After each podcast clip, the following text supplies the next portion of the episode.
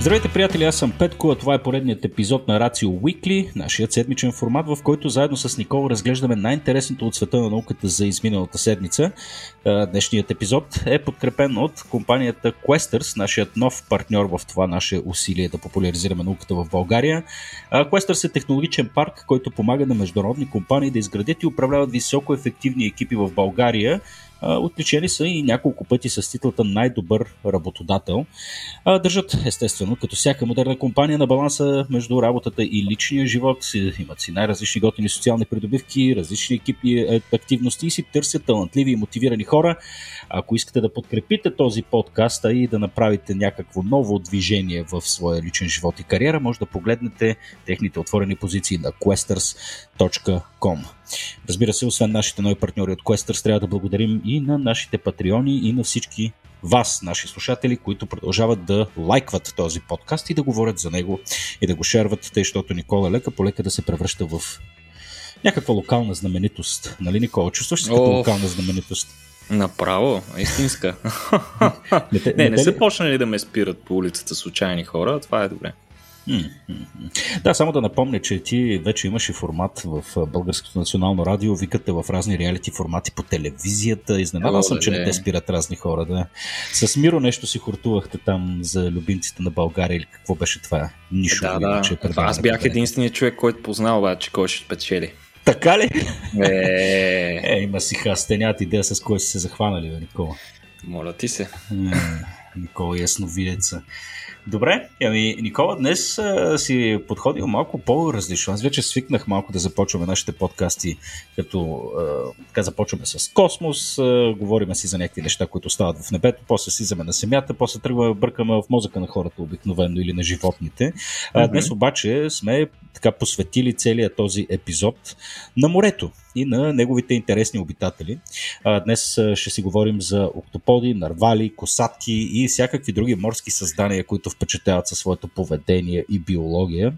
Нали така, Никола? Точно така. Епизода е специално посветен на морските дълбини. Иначе а, казано, последната, последната неизследвана а, и недобре известна част от нашата планета, като част от нашия месец на мрака, в рамките mm. на които, нали, знаете, имаме две събития. Едното е когато слушате този подкаст, вече ще е минало. Това е събитието ни за пещери, а следващото пък ще бъде посветено на тъмната материя. Все неща, които са тъмни, мрачни и недобре изучени. Нещо подобно е и с ситуацията с а, морските дълбини и разбира се мистериозните им обитатели. Чакате фана сега на Къспас, макар че ти не си морски, морски биолог, ми, ми е любопитно все пак да видя дали, дали знаеш и може да коментираш нещо по темата, но вярно ли е, че огромна, огромното мнозинство от всъщност морския живот всъщност е концентриран на едни не повече от 40 км от бреговите линии на океаните?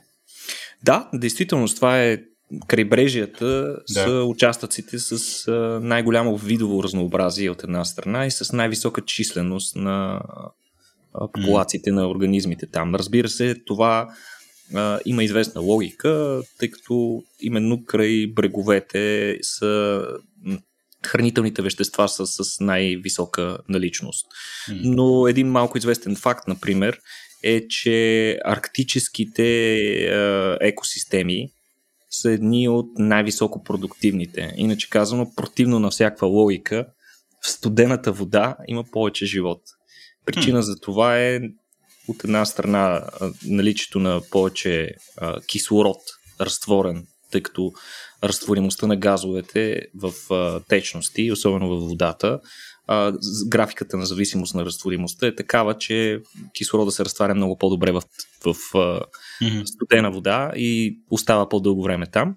Това от една страна. И разбира се, когато имаш повече кислород, можеш да поддържаш малко по-висок а, метаболизъм, съответно самите екосистеми са по-продуктивни, повече хранителни вещества са налични и така нататък. Mm-hmm. И така нататък. Да, замислих се, тъй като обикновено като си мислим за океаните, си мислим за това огромно безбрежно нещо, което е пълно с живот, е, риба и всичко останало. Всъщност се оказа, че то е малко като, аре не като космос, аналогията ми може би е глупава, но че всъщност голяма част от океана е доста, доста празна Не, не, всъщност, голяма част от живота също се намира до бреговете, което хем е добре за нас, тъй като можем да се възползваме от този морски ресурс. А хем пък не е добре за тях, тъй като по-колкото по-близо до крайбрежието, толкова повече. И директно и... им вредим.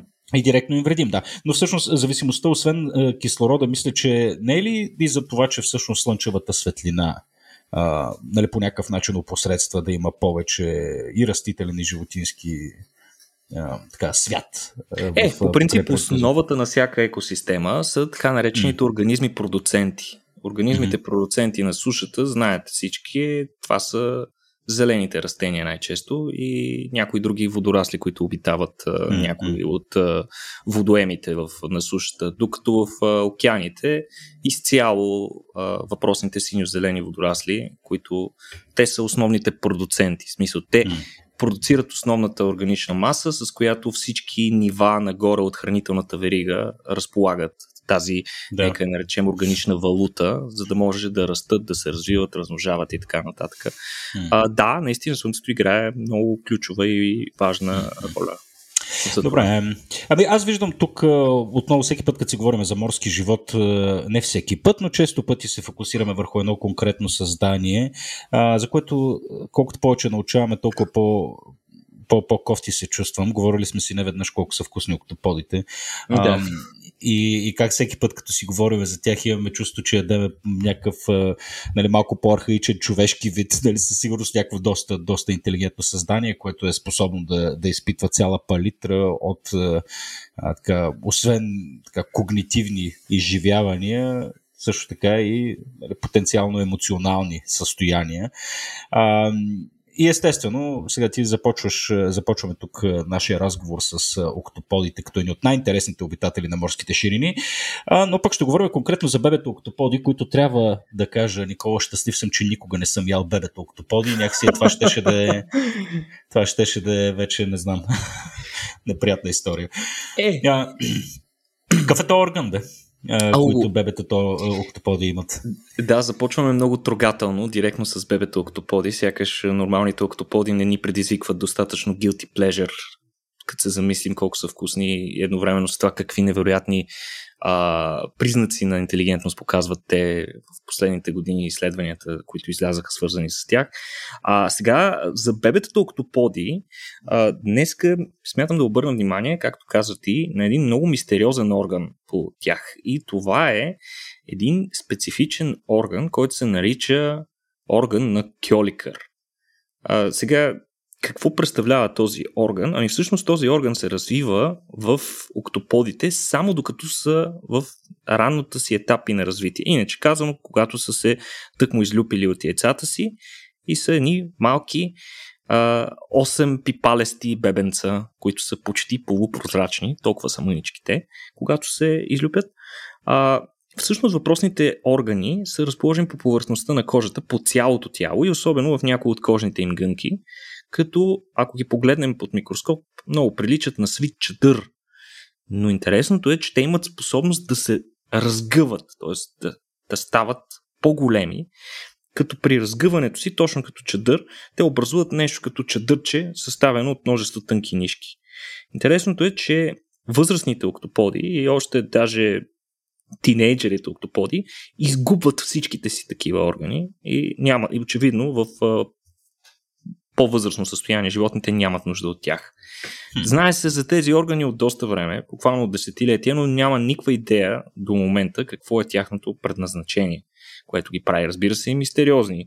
Сега, в последното изследване, което, за което искам да ви разкажа, учени са изследвали представители на 17 различни вида октоподи, като са разглеждали техните малки бебенца, под, използвайки специален, специален метод микроскопски, който се нарича Light Field микроскопи. Това представлява при този метод самата проба се обработва по специфичен начин, за да стане прозрачна и след това се облъчва с светлина от мощен източник, най-често лазер, за да се видят по-дълбоките структури в големи детайли. И също това, което учените са установили, че от тези 17 изследвани вида, 15 от видовете имат въпросните органи на Кьоликер. И интересното е, че тези 15 вида са все планктонни видове. Какво ще рече планктонни видове? Това означава, че новоизлюпените октоподчета, докато са малки, живеят в горния слой на водата и когато пораснат, вече могат да влизат и по-надълбоко, но общо заето, докато са малки, се носят на близо до повърхността.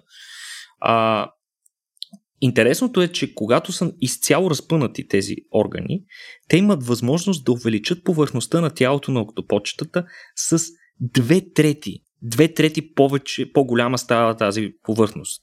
Hmm. И това навежда учените до голяма степен до различни идеи каква може да е тяхно, какво може да е тяхното предназначение.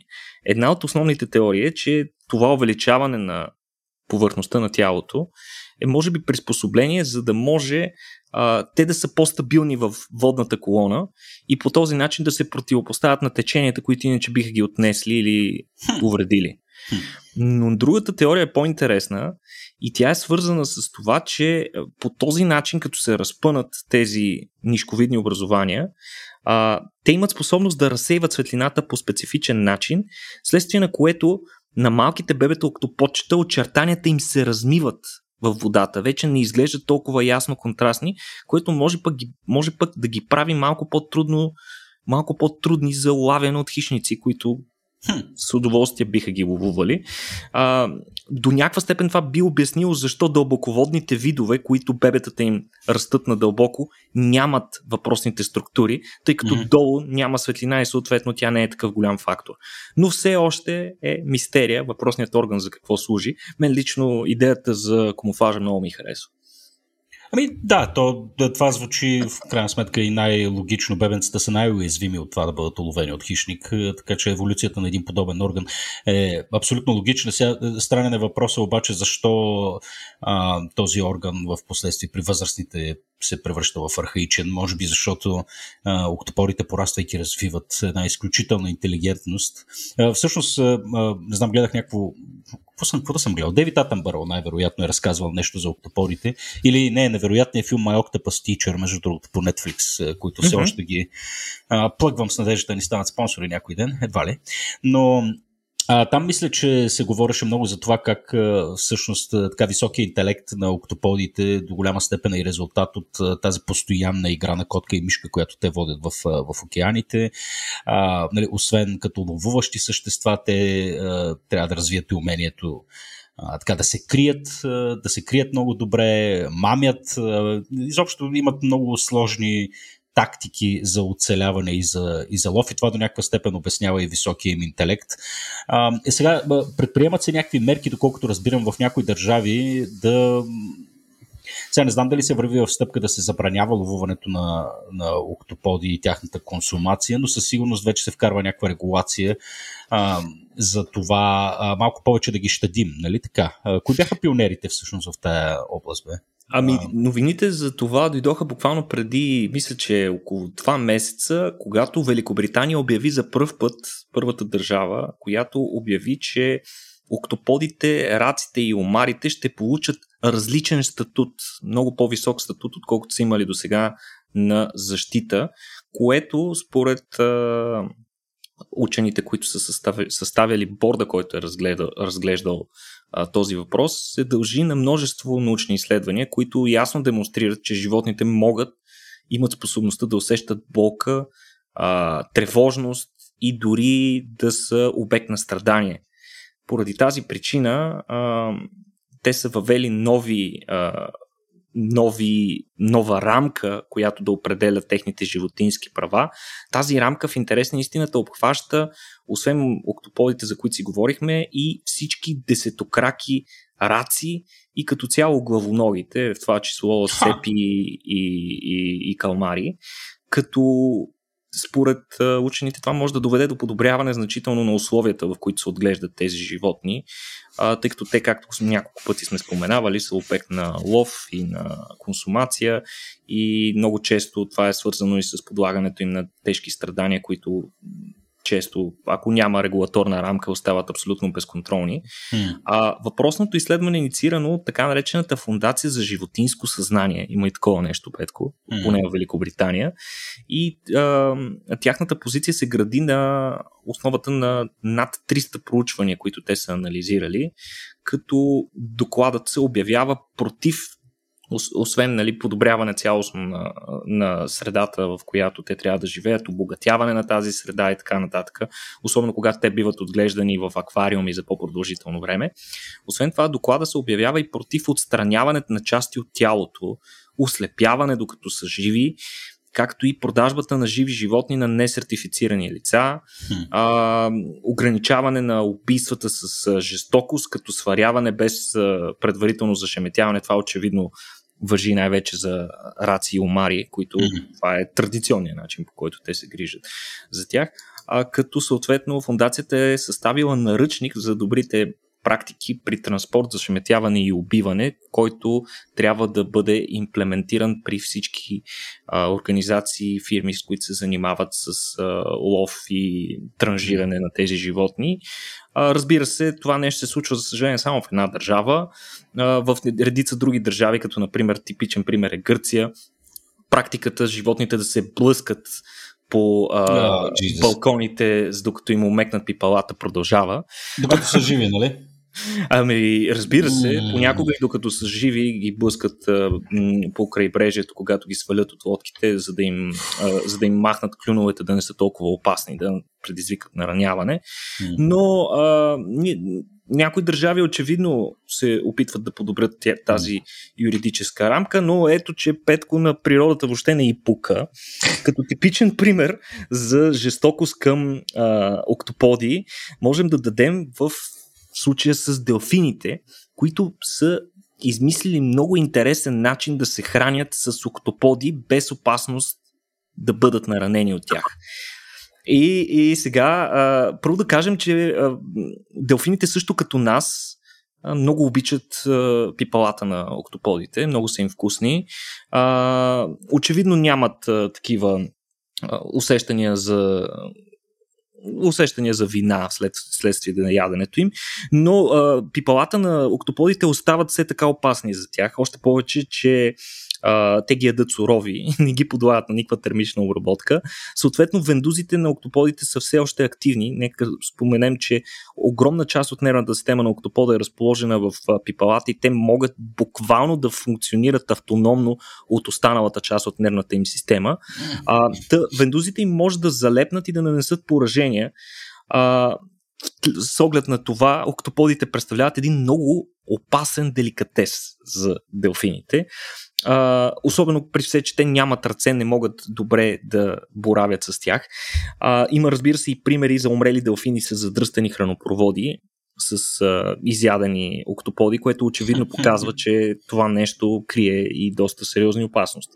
Затова ученици изследвали група делфини от Западна Австралия, на които им е направило впечатление, че използват много интересна стратегия. Те а, улавят октопода и започват да го тръскат и хвърлят насам натам, докато не му падне главата и, и пипалата им не омекнат. Нали, очевидно не е най-хуманният начин за отношение към октопод, но, както казахме, животните не се съобразяват с никакви норми.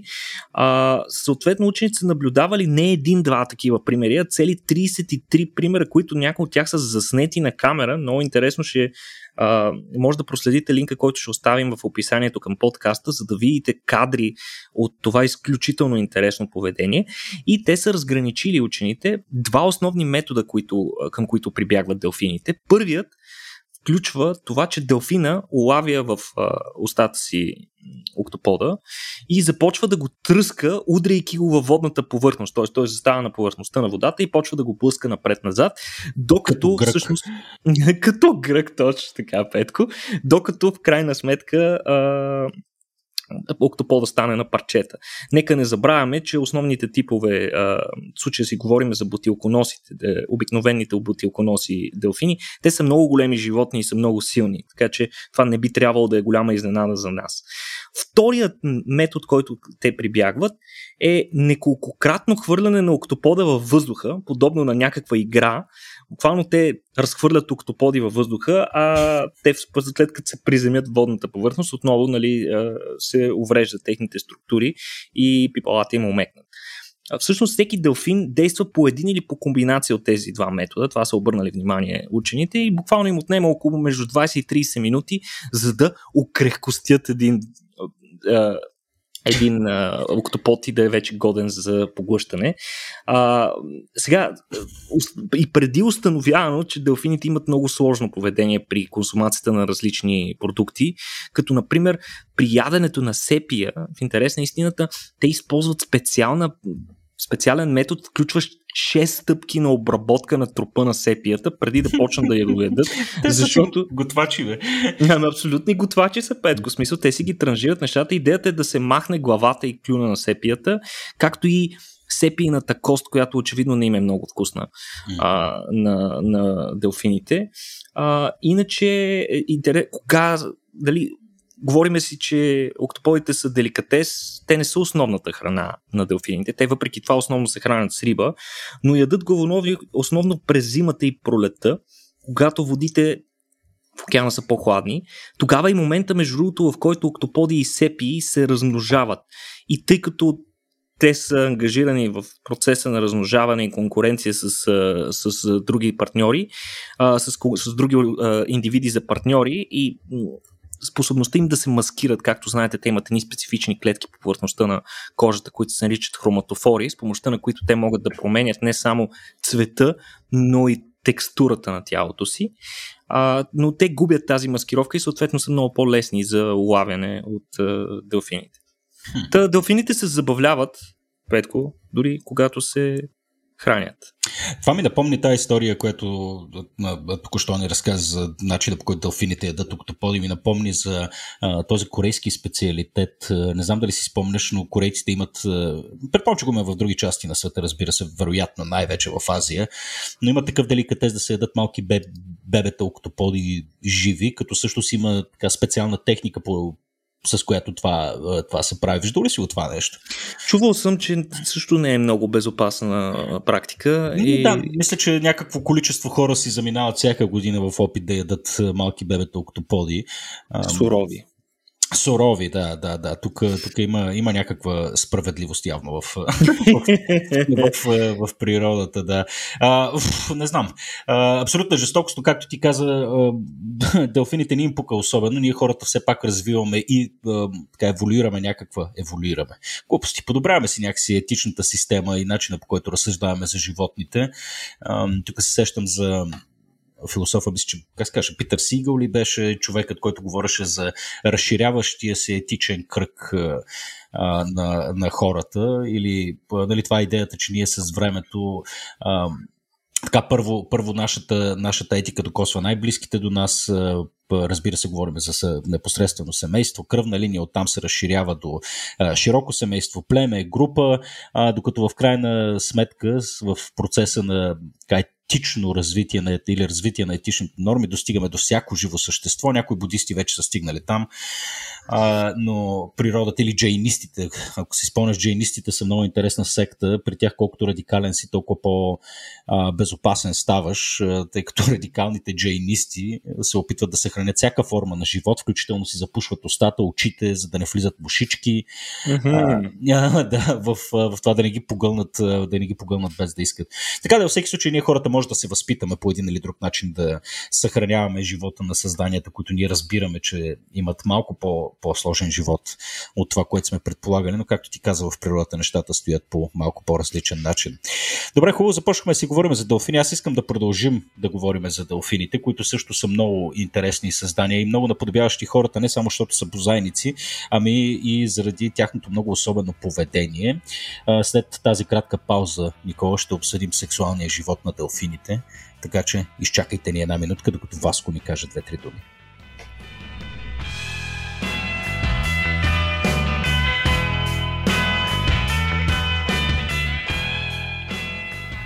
Какво би било да живееш във вечно безсъние?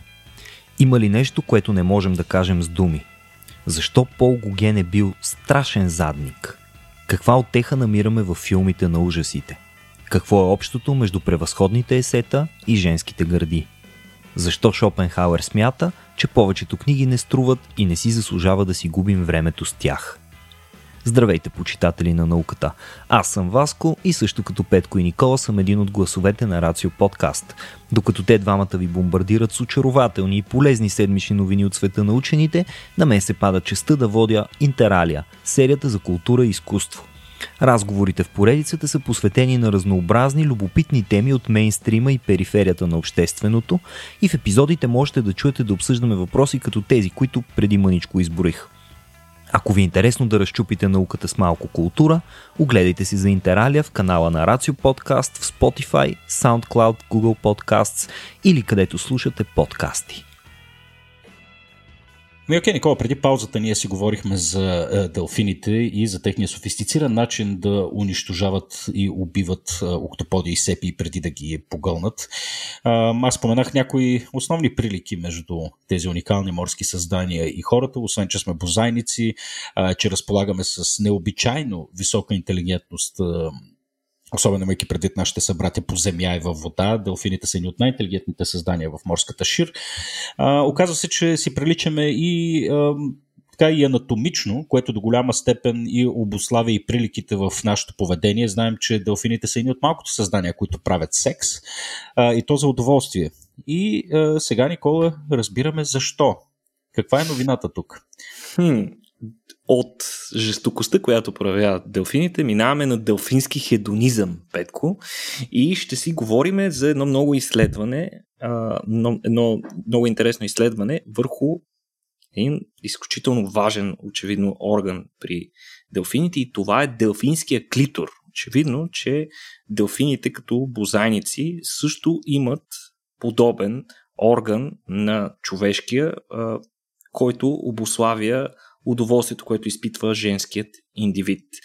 А, интересното е, че а, конкретното изследване а, е установило изключително високи сходства между човешкият клитор и този при обикновения бутилконос делфин.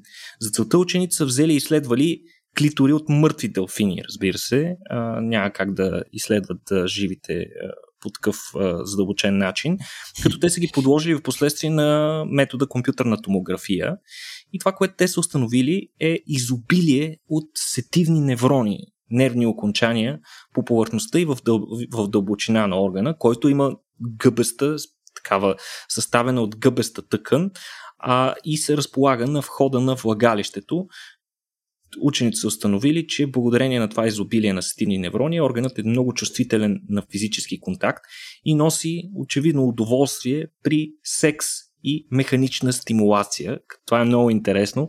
Механичната стимулация може да се а, осъществява а, от самият индивид, т.е. има признаци и свидетелства за поведение, свързано с мастурбация, при което а, женският делфин а, контактува а, с клитора си с различни предмети по дъното, а може да е свързано и с стимулация от други индивиди на стадото, които с помощта на перка или муцуна могат да стимулират а, женският а, орган. А, също като при хората, той има еректилна способност, което свидетелства и за общия происход между пениса, между, между еректилната тъкан на пениса и клитора. А, при младите делфини той е доста по-малък, отколкото при възрастните. Има форма на буквата, българската буква С. Докато при половоактивните делфини той се разраства и става с а, формата на английско S. Mm-hmm. А, има теория в интерес на истината нали, освен очевидната социална роля, която има този орган и е, връзката между е, иерархия, секс и социум вътре в самата социална структура на делфините, има теория според която при предшествениците на, делфините, при а, техните прародители, вероятно стимулацията на клитора е водила до овулация и по този начин мъжките индивиди са можели да контролират а, кога са фертилни женските. По този начин се наблюдава едно, една връзка, коеволюция между а, чувството за удоволствие и плодовитостта при женските. А, това вече не е характерно за сегашните делфини, но е много, много интересна, много интересна теория. А, цялостната история с делфинския клитор така ги, ни кара до някаква степен да а, ги чувстваме още по-близки тези създания. Със сигурност, между другото, като говореше за това, се сетих. Имахме едно събитие. Дали това беше събитието за животински секс, Никол, което направихме в кинокапана на пролет, където направихме нагледна демонстрация тогава на различни пениси, Да, в да, да, беше, Тогава да. ли беше? Тогава ли беше? Тогава да. беше. Аз естествено се зарових, опитах се да намеря делфински клитор, да видя как изглежда, но не намерих някакви изображения, които да удовлетворят моето любопитство. За сметка на това, за делфински пенис има колкото искаш. А... Ами, за, за съжаление, има неравноправие в изследването на органите, както при човек, така и при делфините. Е, не това думай, са, може би, първите по-задълбочени изследвания върху структурата и функцията на, на а, делфинския клитор, така че очакваме повече изследвания в бъдеще по темата.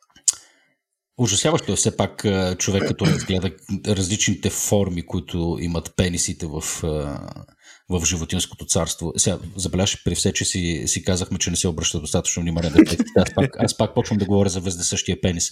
А, така да, но да, поне, поне а, на вид а, изглеждат доста, доста гадничко. Специално това, което гледам в момента на Делфина, той прилича на кука.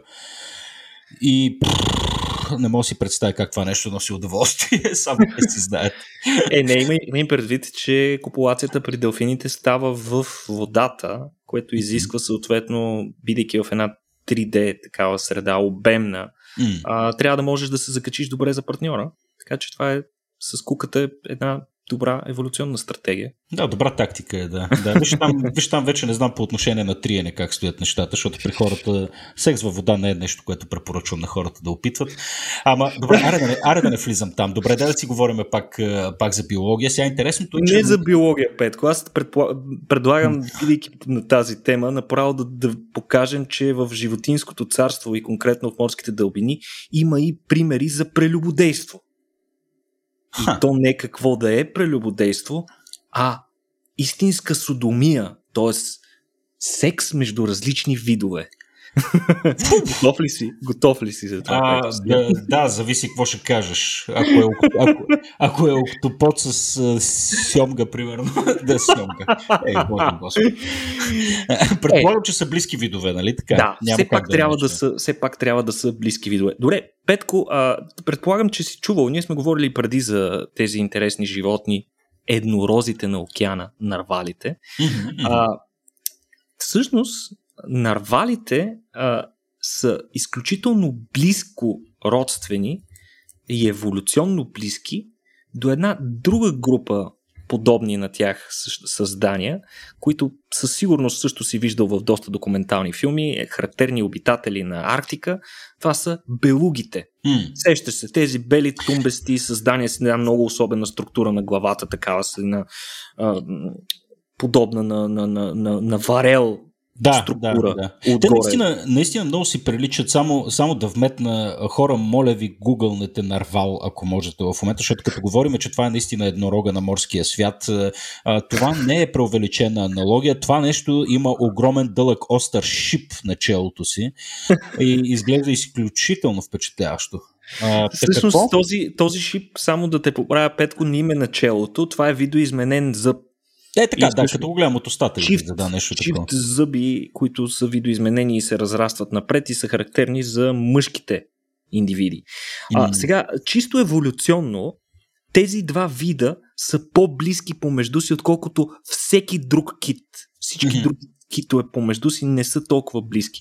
Тоест, това разделение между тях се е случило сравнително скоро. И отдавна има свидетелства на хора, които твърдят, че има хибриди между тези два вида. Тоест, нещо, което хората наричат, забележи Петко, нарлуга. Нали, между нарвал и белуга, а, но до този момент не са били доказвани.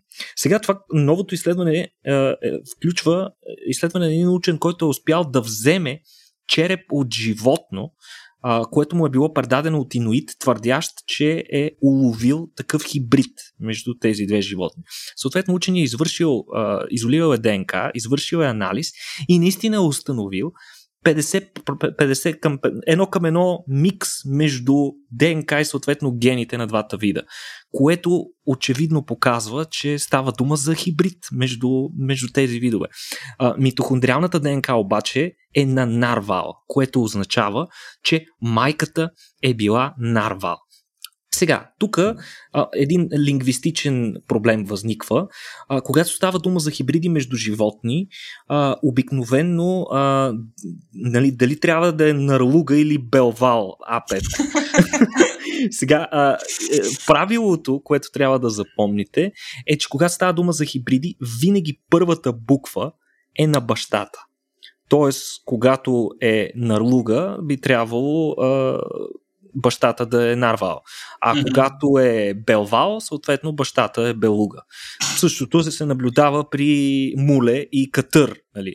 Очевидно, катър бащата е кон, а муле бащата е а, магаре. Е, а, това не го знаех за катъра и мулето. Ето, нещо полезно. Мерси. а, има го и при другите, нали? Знаеш, между тигър и лъв, лигер, очевидно кой е бащата. Сега, а, а има Обаче... ли тъф? Лигери тъф ли? Какво е? Какво ами не знам как беше обратното и дали е постигано. Честно да си кажа, не съм подготвен. а, та, нарлуга се използват по-често а, от инуитите, най-вероятно, защото звучи по-добре, не знам. А, но в случая става дума за белвал, т.е. мъжкото животно а, е белуга всъщност. А, двете, двата вида всъщност са разделени преди едва 1 милион години преди 1 милион години двата вида са се разделили и следователно още не са се напълно разделили. Има някаква лимитирана способност те да се размножават помежду си, т.е. да се кръстосват. А, разбира се, това очевидно не е много често, но и двата вида се размножават, докато океана е покрит с следена обвивка и поради тази причина, тъй като това се случва отдолу под ледената обвивка, ние знаем много малко за този процес. А, сега, както споменахме рога при нарвалите, особено те, той е при мъжките нарвали, а, той е вторичен полов белек, т.е. много малко вероятно е женска нарвалка да хареса белук, тъй като белугите нямат рога. Но очевидно някои женски а, правят явно някакви компромиси. Петко, за всеки влак си има пътници. Това си е фетиш, някакъв фетиш има. да, може би тя иска, искам без рок да видя какво е. А, най-интересното за хибрида обаче Петко, който е бил получен, е неговите зъби. Всъщност, структурата на, на зъбите на двете животни, на белугата и нарвала е много различна. Белугата има 40 еднакви горни и долни зъби, докато нарвалите нямат зъби. С изключение на бивника и чифт автрофирали зъби за тях, те нямат други зъби. В смисъл поглъщат а, храната си суро, а, цяла. А, нарлугата, обаче, хибридът между двете, има 18 зъба, т.е. различен брой и от белугата и от нарвала, като всеки чифт зъби а, е различен и с много сложна форма. А, някои са хоризонтални, а, други се завиват напред, подобно на бивника при нарвал, други са такива едни обемни като кътници. Много е интересно. И сега, химичният анализ на зъбите на животното са успели да покажат на учените с какво се храни. И това показва, че хибридът между нарвала и белугата има различни хранителни навици и от двамата си родители. Обикновено белугата и нарвала се гмуркат за лов на риба и сепи и се хранят в дълбокия океан, докато нарлугата, така, хибридът между двете животни, много повече по структурата на зъбите си прилича на морж и вероятно се храни с миди по дъното, а, и, и миди или разни други животни, които живеят по дъното, като използва тези особени зъби, които има, за да копае с лопатоподобните си зъби да изкопава а, съответно жертвите си по дъното и да ги изяжда. А, сега, не е ясно наистина колко често се случва това нещо. Най-вероятно е по-скоро рядко. Не е ясно и до каква степен хибридите пък запазват а, размножителната си способност. Най-вероятно тя е нарушена. А, но заради промените в климата, двата вида може би се виждат и контактуват по-често, което може да доведе до повишена хибридизация. Според някои учени това може да увреди генофонда и на двата вида, но най-общо казано е малко вероятно. По-скоро е интересна, интересен пример за хибридизация в морските дълбини. Доста готино. Доста готино. Не знам, като говорим за морски дълбини и за, и за китове, на мен най-любимото ми така същество с подобни размери от китоподобните. Всъщност е косатката. А, не знам дали сега има един филм от ранните дали ранни 90-те или късни 80-те, не си спомням, Free Willy, да освободиш Уили, май се казваше. Сещаш Той имаше няколко части. Да, да, да. Да, ами аз конкретно говоря естествено за първата част, саундтрака на Майкъл Джексън в, в края. Едно момченце, което иска да освободи една косатка от така, един обществен аквариум. А, да, препоръчвам го. Много готин, много готин детски, детски филм. Проблемът е, че малко по-късно пък гледах един друг филм, а, който за разлика от саундтрака на Майкъл Джексън, този път беше с саундтрак на Енио Мориконе, една много тъмна тъмна история, развиваща се в Северния ледовит океан, където едни рибари хващат едно семейство косатки, конкретно хващат женската, детско, така, детенцето умира, съответно малкото бебе косатка и голямата косатка тръгва да лови кораба, като систематично се опитва да го потопи, да избие целият екипаж. А, и от тогава всъщност аз малко се колебая, често пъти чета а, и нали, слушайки невероятната нарация на Дейвид Тътънбъро се информирам за животинския свят. А, оказва се, че те не са чак толкова жестоки създания, колкото си мислим. А, нали, на тях малко гледаме като на нали, жестоките ловци на океана. А, но всъщност нали, се оказва, че не са чак такива гадняри. А, сега обаче ти пак ме връщаш от другата страна на махалото, а, като споделяш една новина, която ми се стори доста гадна, между другото. А, ами... каква, каква е тази кофти практика на, на, на косатките и защо пак ще ги мразя, бе, Нико?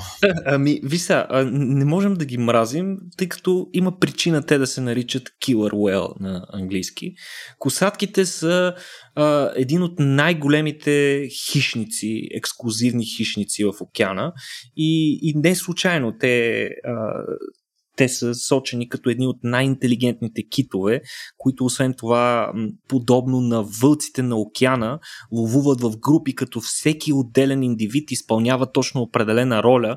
А, изключително интересно е тяхното поведение, но а, разбира се, свързано с през последните години развиващата се от доста хора и природозащитници хора с подобни, подобен начин на мислене на любов към китовете, тази новина няма да им хареса никак. И това е, че косатките изглежда определени групи косатки ловуват целенасочено сини китове и ги убиват. И не просто ги убиват, ами и така има доста сериозна гавра с техните трупове след това. Yeah. Петко, започваме по същество. Значи, отдавна се подозира, че косатките целенасочено ловуват а, сини китове. А, сега конкретно това, което ще ви разкажа е свързано с едно изследване, публикувано наскоро в а, списанието, престижното списание Marine Mammal Science. А, това, което те са установили учените, е а, три групи косатки, отделни примери, разбира се, за това, са атакували сини китове край брега на Западна Австралия и са убили общо три животни. А, интересното е, че до този момент се е смятало, че когато косатките атакуват сини китове, обикновено това, което те се опитват е да, а, да се фокусират върху майки с малките им като се стремят да отделят малкото от майката и да го убият, защото то по-лесно се убива. Но много интересно е, че а, конкретно в случая с убитите три животни, две от тях са били доста големи. Едно от които си е бил абсолютно възрастен екземпляр на Синкит. А, по-интересна е практиката в процеса на убиване на толкова голямо животно. А, съм, някои от по-агресивните а, косатки влизат в устата на кита Петко и му изяждат езика. Който, който, който всъщност е основната им цел, може би най-големият деликатес в кита, защото е много богат на протеини. Езикът на кита е, е изключително месесто образование и има много важна роля в неговия живот, тъй като синия кит е от групата на баленовите китове. Знаете, той няма зъби, а има една цетка. Но а, тъй като е много голямо животно, когато а, в процеса си на хранене той си отваря устата и представете си това, като се отворя, все едно се отваря вратата на хангар. И това, когато се случва под водата, може да доведе до да, да, да влезе толкова много голямо количество вода, че самото налягане, което упражни върху кита, може да го пръсне. Поради тази причина кита има много мощен език и, и, и, и една специална структура в задната част на мекото си непце, което контролира а, потока на вода. А, забавя навлизането в водата, за да не се пръсне кита. А, очевидно обаче а, този мускулест език е голям деликатес. Животните му влизат в устата и му изяждат а, а, езика. Много интересно как протича самия лов на синкит. А, всъщност косатките се групират като а, 3-4 от тях започват да плуват успоредно от двете страни на кита, като му пречат да маневрира в двете посоки и го принуждават да се потапя по-често докато другите през това време, когато е потопен, атакуват главата и езика му. А, съответно, животното няма възможност а, да се противопостави. Нали? Битката а, протича доста дълго време в интерес на истината, но в крайна сметка кита се задушава, защото живот, косатките не му дават да излиза достатъчно често на повърхността. А, иначе при ловуването на сини китове косатките се групират в много по-големи групи, отколкото живеят по принцип и образуват големи групи от поне, 5, от поне 50 животни и съответно една атака може да трае между 90 минути и 6 часа. Представи това е една епична морска битка. А, иначе, нека напомним какво всъщност наблюдаваме в този случай. А, всъщност това е едно от най-значимите събития в океана, защото това, което ние наблюдаваме е битката между най-големия върхов хищник в океана, косатката, която ловува най-голямото животно живяло някога на планетата синия кит. Сега, синия кит достига до 30 метра дължина и до 200 тона. Докато а, най-едрите косатки, които най-често са мъжки, а, достигат до 9 метра и разбира се много по-скромни размери. Но ето това е един пример, в който а, бройката има значение, числовото превъзходство има огромно значение. Интересен пример, Петко, е, че въпреки, че мъжките косатки са по-големи, агресията срещу сините китове всъщност се инициира от женски косатки. Женските очевидно са по-зли. А какво ги прави по-зли? Ами най-вероятно това е необходимостта. Тъй като а, когато те имат малки, а, трябва да им набавят достатъчно количество храна и това много често ги прави доста по-агресивни, за да могат да ги изхранват. Ето един пореден пример, в който а, женските животни се а, вживяват на а, по-бедес съществата. А, не, особено като са майки. Аз съм живял с а, млада майка, така че. но, но наистина, наистина мен много ме впечатли факта, че дори да станеш 20-30 метра голям, нещо, което си мисли, повечето хора си мислят, че достигайки такъв размер, животните вече нямат естествени врагове. Не, това не е така. А, нека напомним също така, че косатките а, са, всъщност ние си представяме косатките като един вид, но всъщност косатките наскоро беше установено, че са четири различни вида и освен това всички тези четири различни вида се групират в различни популации в различните части на океаните и всеки а, всяка популация има различни хранителни навици и се хранят с различни животни. Някои се хранят с а, а, тюлени, а, други се хранят с а, пингвини, а, има специална група, която се хранят с акули, в интерес на истината, специализирали се в лова на акули и появата на косатка води до абсолютна страхова невроза, посттравматичен стрес при акулите, затова сме си говорили преди, до такава степен, че акула на място, където е виждала косатка, не се появява в следващите няколко месеца. Това е като лъвове да ловуват леопарди, примерно. Някакво. Абсолютно, абсолютно. И така, всъщност те са изключително адаптивни умни същества и се възползват от всички възможни хранителни източници. А чакай, че... Е, Можем да ги следим. Да, е, естествено. На мен ми стана интересно обаче тая битка, за която говориш епичната. Нали сините китове, те единаци ли бяха? Скъбички ли плуват? Да, с изключение на периода на отглеждане на малкото, когато. Да, да. Предполагам, майка... че тогава не ги атакуват. Не знам. Има ли такава зависимост? А, не ги атакуват, когато са с малки ли? Ами да. Не, не, пред... не, напротив, даже много по-често атакуват а, китове с малки, защото малките са по-лесни за убиване. Много mm. по-малко време могат да изкарат под водата, а много по-мека е кожата им и по-лесно съответно на косатките да ги убият. Естествено, да, да. Не, просто си представям, че една битка между няколко сини кита срещу дали, малко повече косатки би било още по-епично, а те мръсниците нападат единаци. Ами те сините китове се групират при хранене, т.е. когато mm. са вече в Антарктида а, и, и в арктическите зони, където отиват да се хранят, тогава се групират на едни по-големи групи от по 7-8 животни, дори десетина, които а, си помагат при лова, нали, изпускат мехурчета, правят една завеса от мехурчета, с което лавят така а, рибките в а, в, в един своеобразен капан от мехурчета, една mm. като мрежа, след което повечето животни минават отдолу и буквално ги загребват. А, но при миграцията си на юг, а, а, при а, отглеждането на малки, те си абсолютно единаци са тогава. Така че най-вероятно, докато се хранят, не ги нападат, защото mm. мисля, че с 7-8 бабаита трудно могат да се справят дори 50 косатки. Mm, да, да. Много интересно. Аз нямах представа, между другото, че те ловуват като вълци, буквално. Това е много, много, много интересно. А всъщност, Абсолютно се...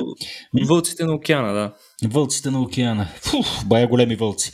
Оказва се обаче, че всъщност аз сега като скромнах малко по-надолу за нещата, които, които си ни подготвил днес, че той е сценарий, за който говорех.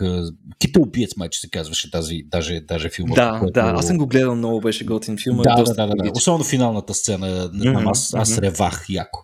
А, но да, че този сценарий, при който китове нападат кораби, всъщност не е просто плод на въображението на някой сценарист, а е съвсем реално нещо. Какво се случва тук? Ами, много интересни свидетелства дойдоха миналата година от подобни атаки, които се случват край бреговете на Гибралтар. Буквално от средата на 2020 година, откакто се облегчиха мерките за COVID-19, въпросните атаки, които по принцип са много редки, буквално единични за всяка година, а, са зачестили необичайно много. 41, 41 е, такива атаки върху морски съдове са наблюдавани само през юли миналата година и още 25 през август. А, какво се случва? Буквално цяло стадо обикновено заобикаля по-малките съдове, т.е. те все пак се избират, нали? няма да нападнат някой трансокеански лайнер, това е сигурно, а, или пък някой военен катер, а, но очевидно се избират по-малки а, съдове, като някои по-малки яхти или рибарски лодки и започват да ги обикалят и да буквално да чупят парчета от кила и от руля хора, които са били свидетели на подобни нападения, казват, че е било доста страшно. Атаките са продължавали по повече от час и буквално водата след това около лодката е осеяна с парчета от нея. Животните кръжат от, отгоре, отдолу, от време на време се удрят в лодката, с което заплашват нали, да я преобърнат. Иначе е, до, до, не е много ясно на какво се дължат тия атаки и най-често и най-вече защо са зачастили толкова много, но най-вероятно е свързано с намаляването на водния трафик в а, този район, следствие на което животните много бързо са превзели нова територия, следствие на което после са а, агресивно са се опитали да я защитят, когато лодките са започнали да се завръщат. Иначе козатките редовно взаимодействат, между другото, с хора, като редовно крадат улова на рибари, специално в Средиземно море. Много характерна е тяхната стратегия да причакат рибарите да ловят голяма риба тон. Во, во, во, во. Чакай, може да те прекъсна на секунда, извинявай. Косатки в Средиземно море? Да, разбира се. Моля! Ами да, те навлизат, а, навлизат известно време заедно с стадата рибатон, които ловуват. Да, бе, ти като каза Гибралтар, аз дали запозамислих се малко влизат или не, ама не знаеш. Има косатки в Средиземно море. Ами те не навлизат много навътре, не стигат ага, до Гърция, ага. Петко, но, но точно там около ръба с Атлантическия океан а, се навъртат. Е, и, и най-вече влизат с рибата тон, която преследват. И е интересно, че те са разработили извест... интересна стратегия да не се морят много като ловят риба тон, защото рибата тон е много бърза и, и силна. Mm. А, и затова те причакват рибаря да лови голяма риба тон и да я изтощи, защото тя обикновено като се хване, а, се влачи след кораба известно време, докато се изтощи и тогава животното се качва на борда. И косатките изчакват последния момент преди да качат рибата на борда, хвърлят се, взимат рибата и я отвличат. И, и това е много, много интересно. Рибарите много ги мразят за това. Еми, но... тя една рибатон си струва 150 хиляди долара, ма е една голяма Ами някои от по-големите екземпляри наистина имат много, много висока стойност и е голяма загуба. Тук се наблюдава известна е, е, известен конфликт между рибари и косатки, което може да им излезе през носа на косатките. Mm. Ще видим дано да не се случи нещо такова. Те са, разбира се, защитен вид, нямат право да бъдат наранявани по никакъв начин. Yeah. А, та, не е много ясна каква е причината за това а, агресивно а, поведение, но през последните години се наблюдава и възстановяване на популациите а, на косатки в района, което според учените е свързано с въвеждането на квота за улова, с което е ограничен а, прекомерния риболов в района. Съответно, някои популации на, на риби са започнали да се възстановяват, съответно има повече храна и повече косатки идват там. Но, както казахме, те прекарват сравнително малко време, когато а, рибата тон се върне в обратна посока на своята миграция и навлезе в, в, в а, Атлантическия океан. А, косатките се връщат. Но е интересно, интересно. Аз се опитвам да се поставя на мястото на хора, които са в една малка яхтичка и нещо започне да ти блъска яхтата отдолу и да ти пълни а, кораба с вода. Не знам, наистина, мисля, че не е много абсолютно, абсолютно безпомощен е човек в тази ситуация. Какво мога да направиш? Нищо. че, че на всичко отгоре ти забраняват и да му посягаш на това. Да. Да, да, да. Ами, супер, Никола, много ти, много ти благодаря, човече, за цялата тази интересна информация. Ти не продължаваш да ме, да ме вкарваш в състояние, в което а, неща, които са ми привидно безинтересни, като морския живот, например. Казвам не, че, не, че са ми безинтересни, разбира се, в момента, в който се сблъскам, а, така, фокусирам поглед и внимание, защото няма как да не ти е интересно, но да речем, че не го търся целенасочено, но ти днес ме стимулира да го направя. А, така, разгледах клитора на делфините, всъщност не можах да го намеря, но си поразгледах малко пениси. А, нарвала с ужасяващия му зъб. А, не знам. А, ние естествено ще пуснем няколко линка след а, този подкаст, но надявам се, че и в немалко от нашите слушатели сме успели да провокираме интерес да се поразровят малко повече в тези новини, които днес поделихме, така че ти благодаря за вдъхновението, Никола. Благодарности, разбира се, към нашите партньори от Questers. Questers отново са технологичен парк, който помага на международни компании да изградят и управляват високо ефективно екипи в България. Те си търсят талантливи и мотивирани хора, които така да могат да се насладят на една много готина, свободна и интелектуално стимулираща следа с добър баланс между работа и личен живот. Може да разгледате какви отворени позиции а, предлагат те на тяхната кариерна страница на сайта questers.com. Благодарности и на вас, наши скъпи патреони и разбира се на просто на, на слушателите и на зрителите, които идват на нашите събития. Никола вече спомена, днес, не днес, този месец февруари сме посветили на тъмнината. Буквално утре, днес е четвъртък 9 денят, в който записваме този подкаст. В четвъртък 10 много от вас ще са изтървали нашето, така надявам се да бъде много интересно събитие за пещери, но пък имате възможност да дойдете на следващото ни събитие, в случай, че изтървете пещерите, което ще е за тъмната материя, нали така, Никола? Точно така. Датата помниш ли я на Изус?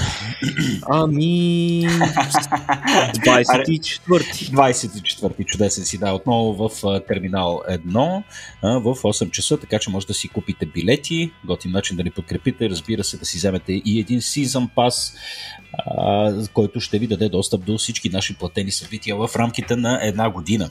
Ами, това е общо взето. Благодаря ви много, че ни слушахте. Желая на всички вас здраве, спокойствие и много приятен ден. Чао!